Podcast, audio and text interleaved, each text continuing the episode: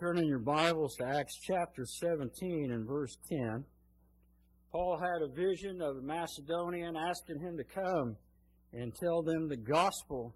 So he left Asia Minor, what is now called Turkey, sailed across the sea uh, to Greece, went to Philippi, was beaten, jailed there. Good results of starting a church, went on to Thessalonica, uh, started a church there, and uh, moved on and that's where it picks up to in this new town of Berea that he went to. Question today Are you a noble Christian? One of great integrity that rises above the crowd? That's what we think of maybe with noble. But also, do you know what you believe? Why you believe it? Are you strong? Are you firm in your faith? Do you have a strong and firm, reasonable faith, not a blind faith or a not an emotional faith, not an immature faith that will not stand the test of time. Here in Acts chapter 17 and verse 10, it says, As soon as it was night, the brothers sent Paul and Silas away to Berea. On arriving there, they went to the uh, Jewish synagogue. Now, the Bereans were a more noble character than the Thessalonians, for they received the message with great eagerness and examined the scriptures every day to see if what Paul said was true. Many of the Jews believed, as did, as did also a number of prominent Greek women and many Greek men. When the Jews in Thessalonica learned that Paul was preaching the word of God at Berea, they went there too, agitating the crowds and stirring them up. The brothers immediately sent Paul to the coast, but Silas and Timothy stayed at Berea. The men who escorted Paul brought him to Athens and then left with instructions for Silas and Timothy to join him as soon as possible. They were called as Christians of noble character. Why? Because they took the time to look in the scriptures to see if what Paul was teaching was true and right. It's, it makes a great difference in how a person approaches making life decisions. How do you make life decisions? How do you decide what you know, what you believe? When it comes to buying a vehicle or an appliance of some sort, you buy because it looks pretty and it's got lots of shiny knobs and features, or you take the time to study consumer reports and say, is this something that's lasting, enduring? Does it have strong things to it? Uh, when when you got medical issues, you see who the best doctor is. Uh, research on your own the best drug treatments, the best procedures. You take the time to look into that, or just uh, well, I'll just take whatever comes my way and trust that it's okay. Well, even just buying a shotgun, do you look into the stats, the spread pattern, the balance, the fit? When it comes to sports, I uh, my best friend in high school, uh, we were both distance runners. He, he's got a subscription to Runner's World. And he's sitting there reading and studying about uh, diet and uh, training and the best kind of shoes. And I just, I just go out and run. Okay, I guess that was one of the reasons why he was a way better runner than I was. I don't know. You take the time to look into it. These noble Christians dug into God's Word. When it comes to various issues, do you take the time to study up on? The time to study up on. Confronted with the Bible truth that Jesus Christ was God come in the flesh. Where does it say that in the Scripture? Looking it up, digging in, and seeing what the Bible says to match this idea that Jesus Christ was fully man and fully God. You take the time to say, well, what does Scripture say about Scripture? Is it God's Word, not man's Word? You take the time to study into that. What, what about baptism? What's the, what's the Bible say about baptism? Its meaning, its, its procedure. How do you do that? You take the time to look. When it comes to assurance and forgiveness of, of our sins, all your sins forgiven, past, present, whatever, do you believe that? Does the Bible say that? Where does it say that in the Bible? Let me study on that. Let me find it. When it comes to morals, what's sexually right and wrong, when it comes to premarital behavior and living together, or homosexuality and transgenderism. You take the time to say, what, what's God's scripture say? Will you be a noble Christian to study up on that and find out? What is God's plan for marriage? What's the scripture say? When it comes to abortion, when does life begin? Does the Bible have something to say when, about when life begins? Where does it say that? Study it, know it. When it comes to drinking and drunkenness, drugs, many other things, we're faced with issues, faced with questions. Are you a noble Christian to dig in the Scripture? If you're not grounded in faith, if you're too lazy to dig into the Bible, then likely you'll take the easy path, the simple way. And what's that? Well, what do most people think? What's the crowd say? What do all my friends say? That might be all right if the crowd and the majority and all your friends are all believers and know their Bible. But it could easily lead you to accept the lie of the devil. What does a noble Christian do? Searches the Word of God. Now, to do that, first of all, you must believe that the Word of God is the Word of God and that you can trust it. And the Bible has something to say about that, too. Second Peter chapter 1, it says, We did not follow cleverly invented stories when we told you about the power and coming of our Lord Jesus Christ, but we were eyewitnesses of his majesty. Above all, Peter goes on to say, you must understand that no prophecy of Scripture came about by the prophet's own interpretation. For prophecy never had its origin, never had its origin, never had its origin in the will of man, but men spoke from God as they were carried along by the Holy Spirit. 2 Timothy 3:16 says all scripture is God breathed. It's inspired by God. Jesus even had something to say about scripture in the Sermon on the Mount. People may know the Beatitudes, blessed is the poor in spirit, but he went on from there to say this in Matthew 5, verse 17. Do not think that I've come to abolish the law and the prophets. I've not come to abolish them, but to fulfill them. He says the law and the prophets are from God. I tell you the truth, until heaven and earth disappear, not the smallest letter, not the least stroke of a pen will by any means disappear from the law until everything is accomplished. He who breaks one of the least of these commandments and teaches other to do the same will be called least in the kingdom of heaven. But whoever practices and teaches these commands will be called great in the kingdom of heaven. He says if the law and the prophets are God's word. They're enduring, they're lasting. They will not pass away, they will only be fulfilled and fulfilled in Himself. Psalm 12, verse 6 says, The words of the Lord are flawless, like silver refined in a furnace of clay, purified seven times. Psalm 18, verse 30 says, As for God, His way is perfect, and the word of the Lord is flawless. In uh, Proverbs 30, verse 5, it says, The words of the Lord are flawless. Do not add to them, lest she rebuke you and prove you to be a liar. Moses wrote in Deuteronomy 4, he says, Do not add to the commands of the Lord, and do not subtract from them. They are God's word, and they're God's words for you. Hebrews 4:12 says the word of God is living and active. It's not a dead letter. It's not an ancient book. It's not an obscure, outdated writing that we don't need to pay any attention to. It's the Word of God that He's given to us to know the truth about life, about creation, about salvation, about everything we need to know to know God. I find interesting, Paul tells us about a three year gap in his Christian life. In the book of Acts, it says he saw Jesus on the Damascus Road. He was blinded by the bright light, heard the voice of Jesus. He believed, he was baptized, he could see again.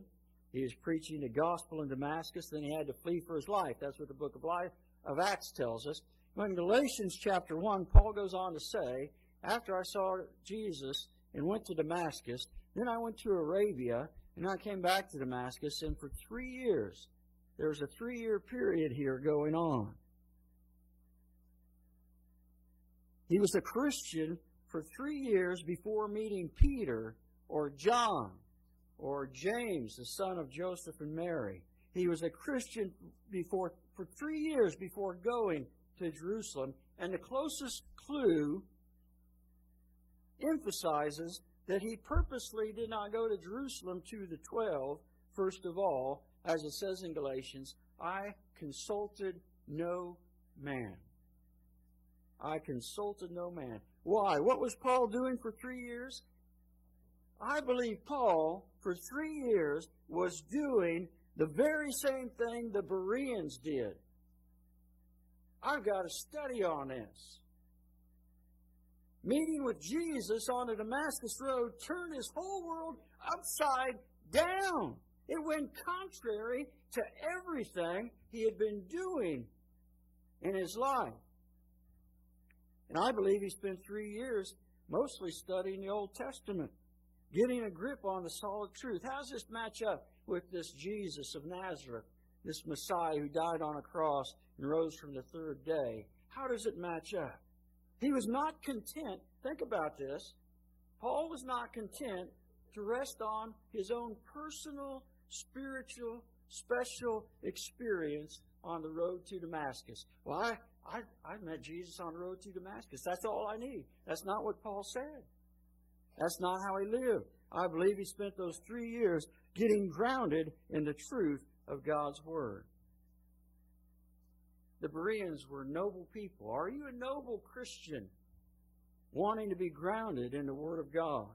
1 Peter 2, verse 9 says, You are, a, speaking to believers, you are a chosen people a royal priesthood, that's what we're going to look at, a royal priesthood, a holy nation, a people belonging to God, that you may declare the praises of him who called you out of darkness into his wonderful light. We're a royal priesthood. We are like, we are saved to be in the image of Jesus. Jesus was a king and a high priest. He was descended from David by the flesh. He is now King of kings, Lord of lords. He is the great high priest who offered the perfect sacrifice for our sins once for all time, once for all sins, once for all people, not with the blood of animals, but with his own blood, not in an earthly temple, but before God the Father in heaven. And he didn't have to repeat this day after day or year after year. He did it once for all time. And just as Jesus Christ is king and priest, we were saved to be a royal priesthood. We were saved to be kings and priests. What does the Bible say about kings and priests? Well, priests, to serve, needed to know the law. They needed to know God's commands. They needed to study the law of Moses and practice the law to the letter, and they needed to teach others what God had said. What about kings? Deuteronomy 17, verse 18 says, When the king takes the throne of his kingdom, he is to write for himself on a scroll a copy of the law taken from that of the priests. It is to be with him. Listen, he is to read it all the days of his life so that he may learn to revere the Lord his God and follow carefully all the words of this law and these decrees and not consider himself better than his brothers. Even with Joshua, God commanded Joshua, do not let the book of the law depart from your mouth. Meditate on it day and night so that you may be careful to do everything written in it. Then you will be prosperous and successful. A noble Christian is saved to be a king and a priest, a royal priesthood, and that means the Bible's very important Number one. Now, the truth is, throughout the history of Israel, many kings did not read the Scripture daily, much less at all. and the truth is, there were even a lot of priests that didn't pay a whole lot of attention to what God's Word had to say throughout the history of Israel. And the truth is, many Christians do not spend time in the Bible. Does that mean they're not Christians? No, if you believe in Christ, you're saved by the grace of God through faith in Him alone. But do you want to be a noble Christian? Do you want to be a king and a priest as God saved you to be, a royal priesthood? Study the Word. So what do you do if you have specific questions about what somebody says is true or right or good or bad or evil or wrong? You may, if you're a child, you may ask your parents for help and say, Mom, Dad, what's the Bible say about that? That's good. That's great. Ask them what the Bible says about some issue. Or maybe your Sunday school teacher. Go to your Sunday school teacher. Say, I, I've been wondering what God says about this issue. Where, what, where does it say in the Bible about these things? Ask me as your pastor. I mean, we're in a modern age. You can even search online. You got something you want to find out about put a word or a phrase in there asking for Bible verses, and it'll pop up to you 10 Bible verses or 20 or 50 Bible verses, and you can see what the Scripture has to say about that. But for a solid, firm, unmovable life, just like God commanded the kings and the priests, read and study the Bible daily. Daily that there's daily training. 1 Timothy 4 8 says, Physical training is of some value, but godliness has value for all things, holding promise for both the present life and the life to come. Some value physical training, all value spiritual training. I, there's years ago, if I want to go out and run a road race and do a 5K, I could do that. Why? Because I was training most every day. Not every day, but every several days I'd be out putting in some miles. If I wanted to run a 5K today, I would be out of my mind. I would be out of my mind. I'm not training. I, in my mind, I think I can. I used to. Why can't I now? No, I can't. I'm not training to do that. In the same way, when it comes to the spiritual life, if you're not training every day spiritually, are you going to be able to compete? in this life as God wants you to. 2 Timothy chapter 2 verse 15 says, "Do your best to present yourself to God as one approved, a workman who does not need to be ashamed, and who correctly handles the word of truth." The word of God's living and active. All scripture is God breathed, and it's useful for teaching, for reproof, for correction, and for training in righteousness, that the man of God may be completely equipped for every good work. Even Psalm 119 says, to put it in your heart, know it. Your word have I hidden in my heart, that I might not sin against you. You know, uh, when we went to Iowa for my brother in law's funeral, I was driving with my daughter. I had some basic scriptures I was going through, and I said I'd start one off, and she'd finish it. She said, I don't know the references. But I know it. She, she, she knew from being in church, from hearing it, and preached about, talked about, able to say, that's in the Word of God. I know what the words are. Now, there's important times for training, for Sunday school, yes, for worship to be together to hear from the Word of God. Wednesday nights. And these are all good, and I hope you take advantage of everything you can along those lines to study the Scripture with other believers. But the, I, I am fully convinced, I am fully convinced there's nothing better than going to the Scriptures daily. Than going to the Scriptures daily and having God speak to you and train you as a believer. Whether as a family in the home or whether you do that as an individual. And I would say, even if you do have family devotions together, I would encourage you to have your own individual time of prayer and reading, studying the Bible. How do you do something like that if you've never done it before? Well, first of all, you need to pick a time and stick with it. And most times they're hard to stick with. For me, it's first thing in the morning. For others, it might be bedtime. For others, noon or evening meal. But morning's real easy because you, you always know when that time is. Your eyes come open or half open whatever it might be. I always know when that time is because I'm waking up. And I know what that time is. It's a time you can count on, right?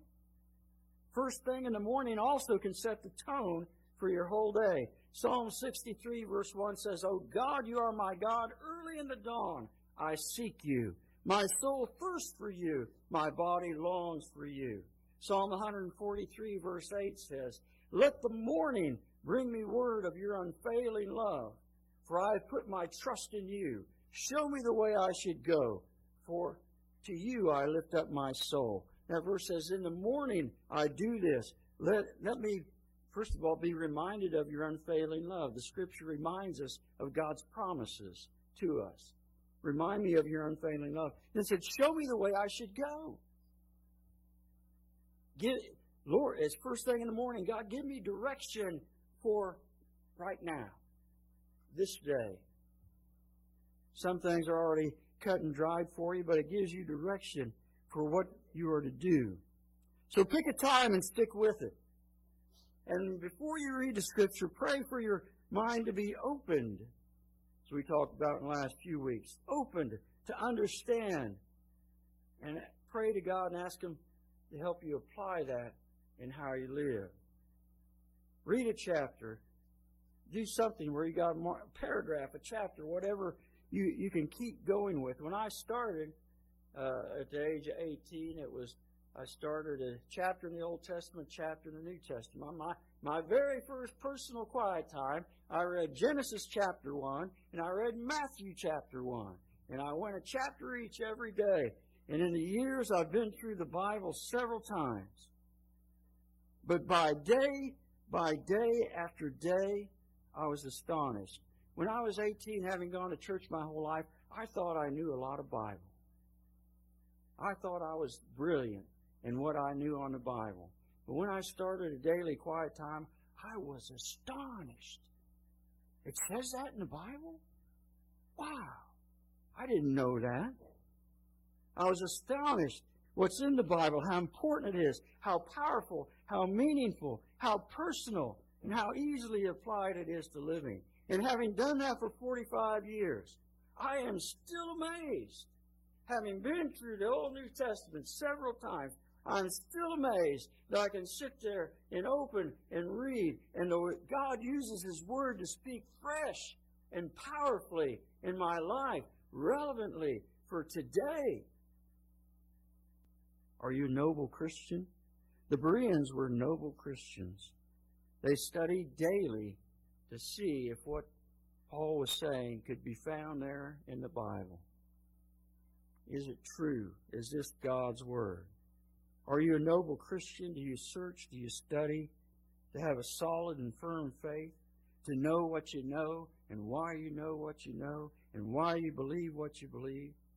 I encourage you to start each day with prayer and the Word so that you're able to live for God, to please Him. You see, because it's not just about knowledge.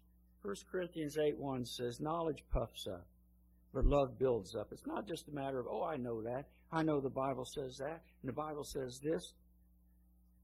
But it's so that we might get that direction to love God with all our heart, soul, strength, and mind, to love our neighbor as ourselves, to care for our neighbors, to do good to our neighbors, to respect one another, honor one another, another above ourselves. We need that daily help in God's Word to set us on the right path for His glory. Let's pray.